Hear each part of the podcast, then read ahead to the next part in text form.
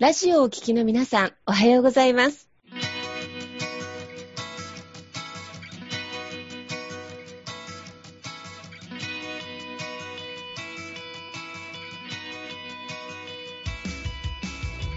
FM 那覇より毎週日曜日9時30分からお届けしております坂本典彦のラジオ経営塾が今日も始まりました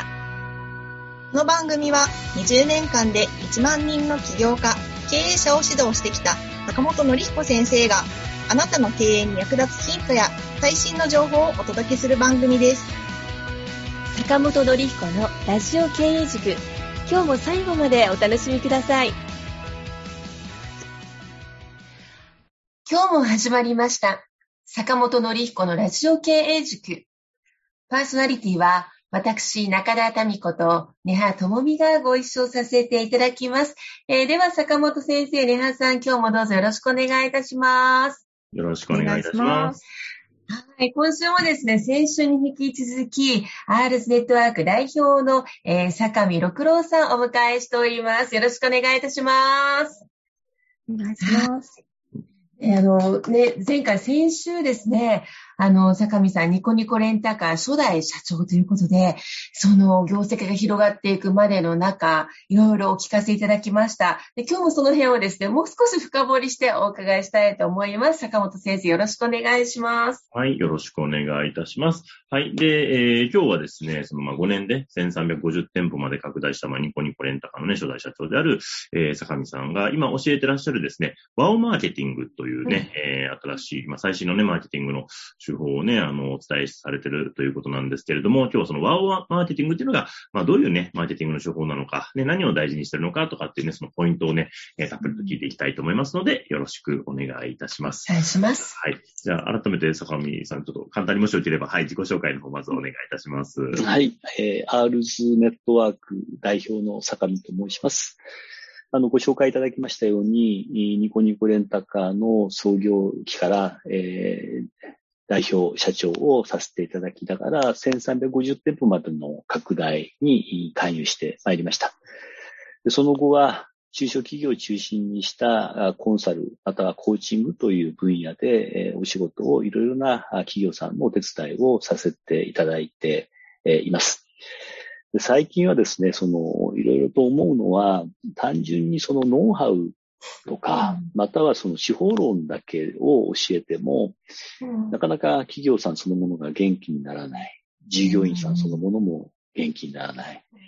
どういうことが大事なのかなっていうことを、こう、いろいろと考えていった中で、このワオマーケティングということを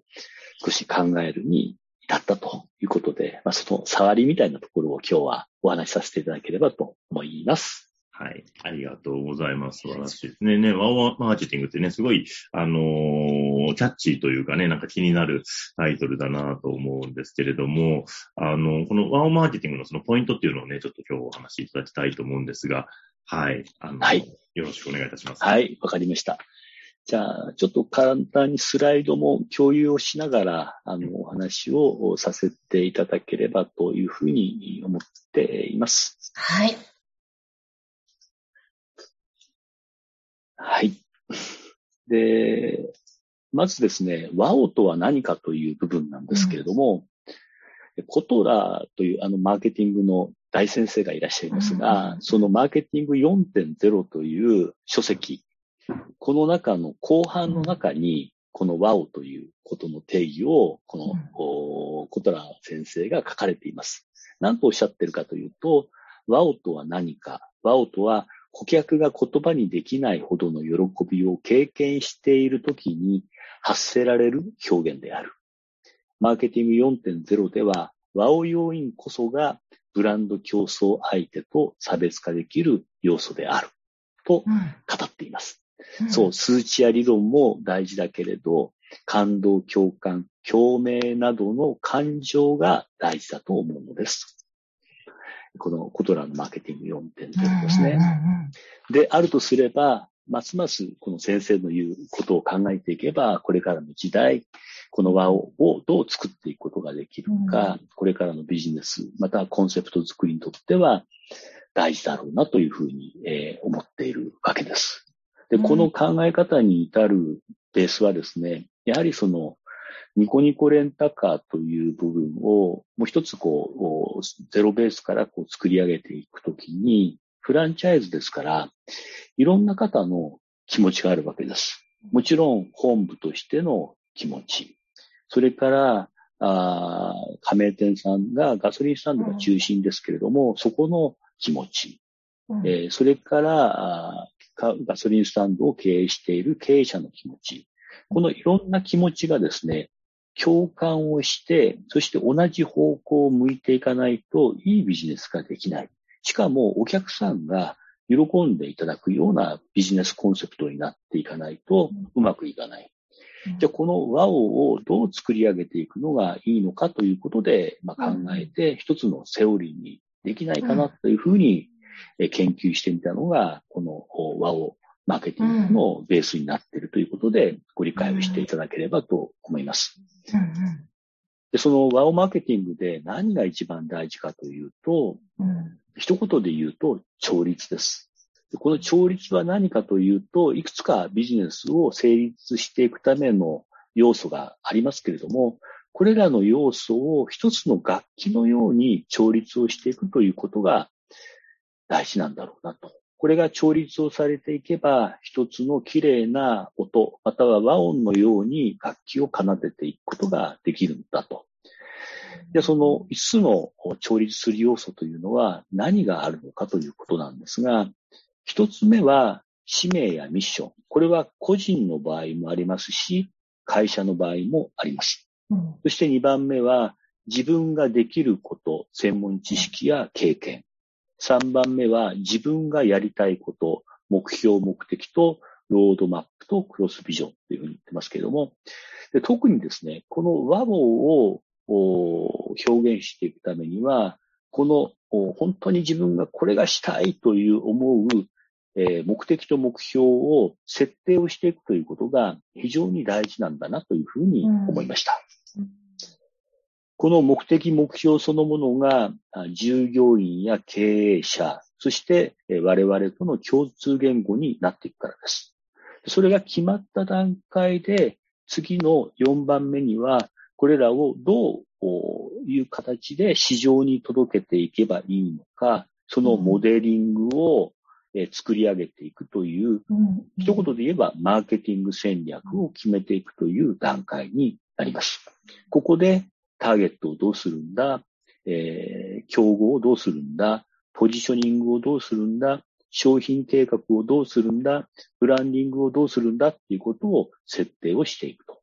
で、でただですね、ここの戦略というのは、実は皆さんターゲットを決めたら変えないっていう方が多いんですけれども、えー、変えていいんです。えー、変えていいんです。1、2、3は固定して、この4は調整をしていくっていう考え方ですね。変な、あの、例がありまして、えー、男性もんのすっごく、あの、ニットで履き心地のいいブリーフというかショートパンツ、下着ですね。うんうん、これを作っているメーカーさんがありました。ただこれがあんまりにもクオリティが高すぎて、うんうん、プリントのデザインも良すぎるんですが、えー、1枚5000円するんです。ホームページで完璧なショップを作り上げたんですが、テコでも売れないんですね。うん。テコでも売れないんです。ええ。あだって、ユニクロで500円で売ってるパンツをなんで5000円で買うんだっていう。で、それをね、どうやったかっていうと、ターゲットを変えたんです。ターゲットを変えた。女性のギフトっていうターゲットに。ええー、女性のギフト。で、チャンネルも最初は百貨店の催事で女性のギフトに女性の、例えばクリスマスとか、えー、バレンタインとか、そういう時に催事でそういうコーナーをさせてくださいっていう形で少しずつやっていったら売れていったんです。うん、面白い。だってちょうど5000円でおしゃれな高級なショートパンツって言ったらギフトにぴったりじゃないですか。うん。ね、だったら5000円だったらいいかな、みたいなね。うんうん、5000円をね、バレンタインデーであげて、ね、10倍返しの何かもらうみたいな形にちょうどいいわけですよね。で、戦略は変えていい。そしてこれを、次大事なのは、この戦略をやりながら、売り方を開発をしていくという方法ですね。今度はそのこうマーケティングモデル、メカニズムをどういうふうに、えー、売り方として、えー、提供していくのか。ここに集客方法プレ、プレゼン方法、クロージング、客単価施策、リピート施策。これを、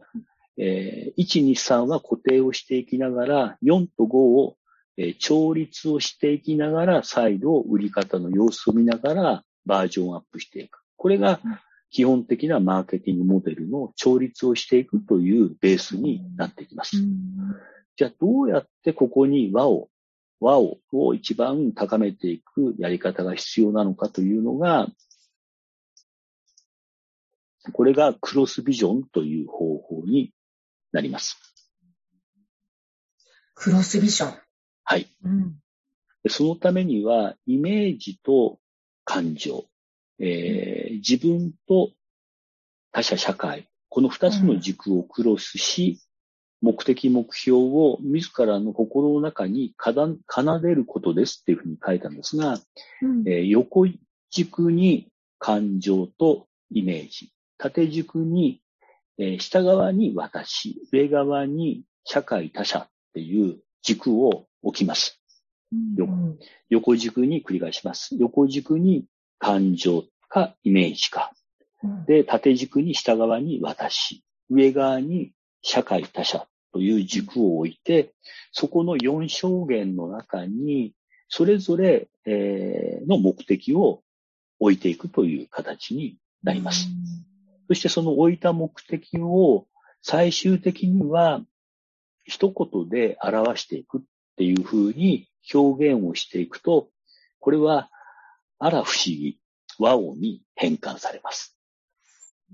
一度この基本的なことしか今申し上げられなくてあれなんですけども、これをやってみてください。そうすると、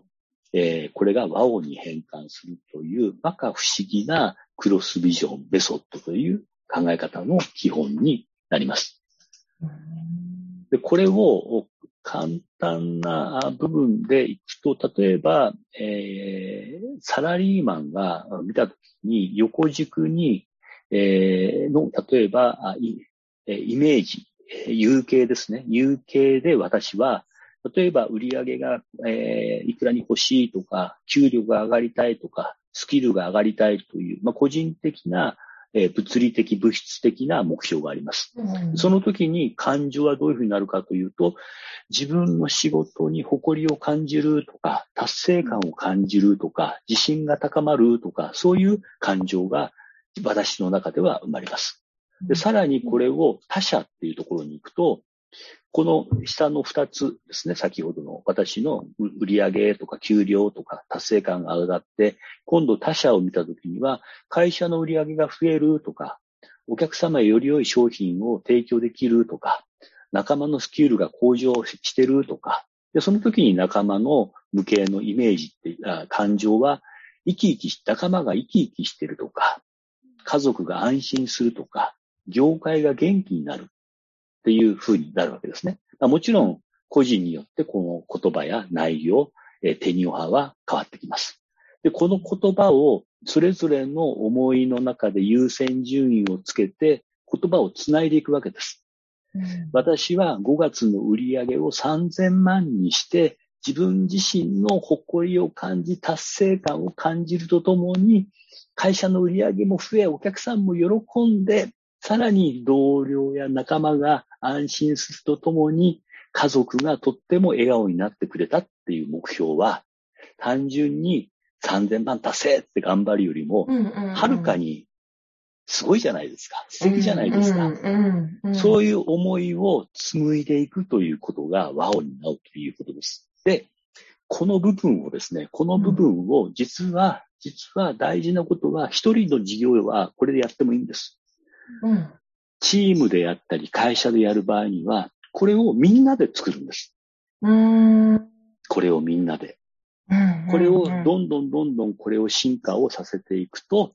会社の自分たち自身の大きな目標になりますし、これに参加人たち、参加した人たちは、すべてこの目標、目的に自分自身の関与が入ってきますから、うん、さらにこの目的、目標が共通事項として大きなものになっていくわけですね。うん、これを作ることが非常に和音につながっていくというところです。ですから、私もこのニコニコレンタカーをやった時には、単純に売り上げっていうことはあるんですけれども、うん、それよりも、それよりも他社、ガソリン、フランチャイズですから、加盟店さんの数字、加盟店さんがどういう気持ちでできるのか、加盟店さんが気持ちよく仕事や売り上げを上げていくための仕組みがどういうものなのか、そういうことを絶えず考えることによって、フランチャイズとしての仕組みや中身が成長していったっていうことなんですね。で結果、この4つの目的がどんどんどんどん進化をし、そしてえ成長していったっていうのが大きなポイントではないかなというふうに思います。で、えー、で、まずちょっと時間がないんであれですけども、最後に、なでしこジャパン。これも、えー、先ほど申し上げたように、UK の私は、ワールドカップで優勝する。そして、うん、えー、無形は歓喜を得る。そして、うん、えー、もう社会では女子サッカー選手の収入、社会的地位を向上させる。ただ、たまたまその時に、えー、大震災、えー、東日本大震災がありましたから、この被災者に勇気元気を与えたいという、この4つが大きな目標として掲げられたわけです。うん、ワールドカップで優勝し、歓喜を得るだけじゃなく、女子サッカー選手の収入、社会的地位を向上し、そして被災者の方々、日本全体に勇気元気を与える。これを目標にすることによって、彼女たちの大きな優勝への原動力になっていったのは間違いもありません。それが一つ、コンセプトを強力に作り、そしてワクワクワを、こういうものを作りながらまとめていく大きな要素になっていくのかなというふうに思います。ちょっとね、あの、これ以上は、ちょっと時間の関係で、なかなか話せないところもあってごめんなさいね。一応そういうことで今、ビジネスそのものをスタートしているということで、えー、ご理解ください。うん。ありがとうございます。なんかあれですね。単に一つの方向からではなくて、有形も無形も、そして私自身にも、そして社会のためにもっていう、その、その軸作りで、しかも企業、まあ、ニコニコさんとか、それで、あの、まあ、顧客のためにとか、代理店さんのために何ができるか、単に売り上げだけを追うってわけではなくて、なんでしょうね。すごく血の通ったマーケティングっていうか、その目標設定っていうか、そんな感じがしました。はい。ありがとうございます。でも本当にね、なんか、あのー、マーケティングのところでね、なんかその、全体のそのね、調律をしていくっていうところもすごく大事だなと思ってて、やっぱ自分のね、変わる部分と変わらない部分っていうのがあって、変わらない部分はね、その、なんかその使命とかミッションとかね、できることやりたいことは、ここはまあなかなか変えるのって難しいと思うので、まあここはそのままにしながら、ただやっぱマーケティングの戦略とか、売り方の部分、ここはやっぱ市場に合わせたり、ね、お客様のニーズとかにね、合わせたり、流行に合わせたりとかっていう形で、やっぱりやって、で、ここを本当にね、調整していくのが、また経営者としてのなんか、その腕の見せ所みたいなところになってくるのかなっていうのはね、なんかすごく僕も改めて見切って思ったなというところですね。はい。ねはさんいかがでしょうか？ありがとうございます。なんかそのチームでこれを作るっていうところってすごい大事だなと思って、うん、うん、最初にその一人一人の多分その和をっていうところがまず大事で、さらにそのチームで動かしていくときにみんなで作っていくって、確かになんか自分にとってその例えば会社だったら何のために自分がこの仕事してるんだろうっていうのが、あれを通すと、あ、自分の作業が誰かの笑顔につながってるんだっていうのが見えてくるから、なんか働きがいがより感じられるなっていうふうに思ったので、うん、なんかすっごく素敵だなと、ああいうふうに見える化できるんだって思って、うん、ね、聞いてて楽しくなりました。よかったです。でもね、まあ本当にこういうね、マーケティングのところとか、ね、やっぱそのワオって言えるね、最初コトラの話がありましたけれども、あの、やっぱりね、これからの時代って、なんか単にね、なんか物がいいとかだけでも厳しいでしょうし、ね、あの、単にね、なんかニーズを満たすだけでもまた難しいのかな。やっぱりお客さんにな、どんだけそのワオっていうね、なんかワオ体験ってね、いうその喜びを与えられるというか、感動を与えられるのかなっていうのがやっぱね、あの大事になるのかなと思うけど、ね、その辺、やっぱりその坂見さんの方でもそのなんかワオ体験をなんか意識してるところってやっぱりあるんでしょうか？実際にやりながら。あの、まあ、ワオ体験を意識しているということよりも、自分自身で、あの、ワオ体験として、プロジェクトなり仕事を思えたとき、または感じられたものは成功してるんですね。逆に言うと、ワオ体験を思えなかったら、あの、プロジェクトが辛くてしょうがないみたいなね。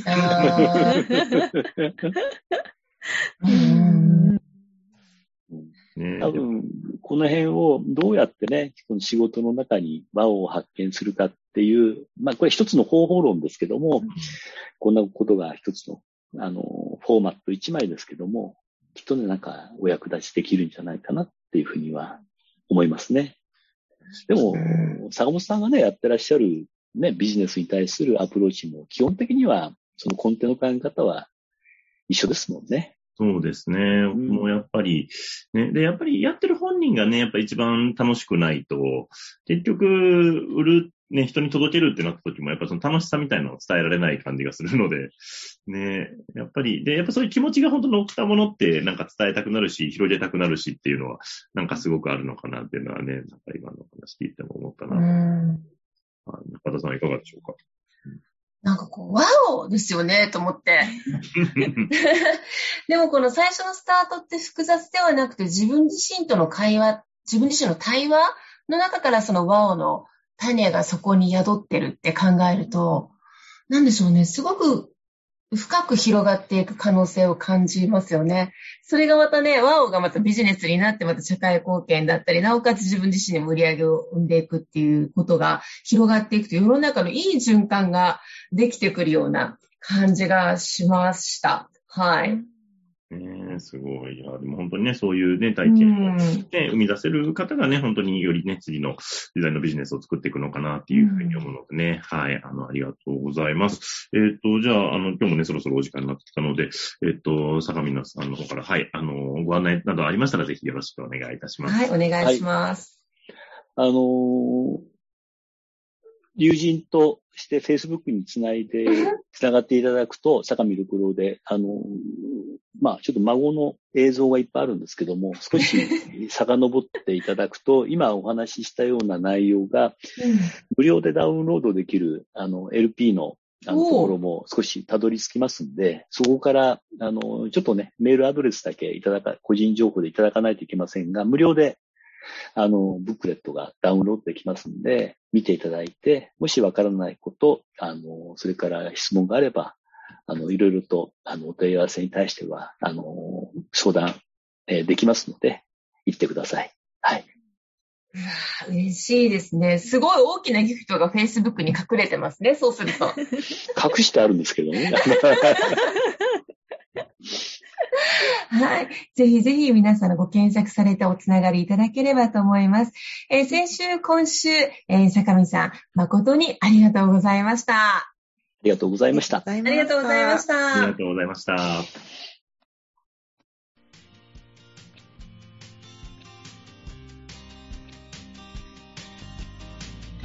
この番組では、企業や経営についてのご質問を募集しております。こんなことで悩んでいます。こんな場合はどうしたらいいの？などなどご質問がありましたら、ぜひ番組宛てに送ってくださいね。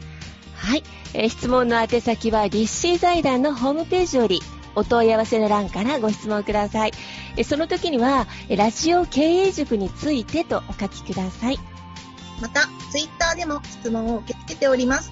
ハッシュタグ、ラジオ経営塾をつけて投稿してくださいね。この番組は沖縄の起業家や経営者のビジネスの成功に役立つ内容をご紹介しております。また来週日曜日9時30分よりラジオ経営塾でお会いしましょう。皆様楽しい日曜日をお過ごしください。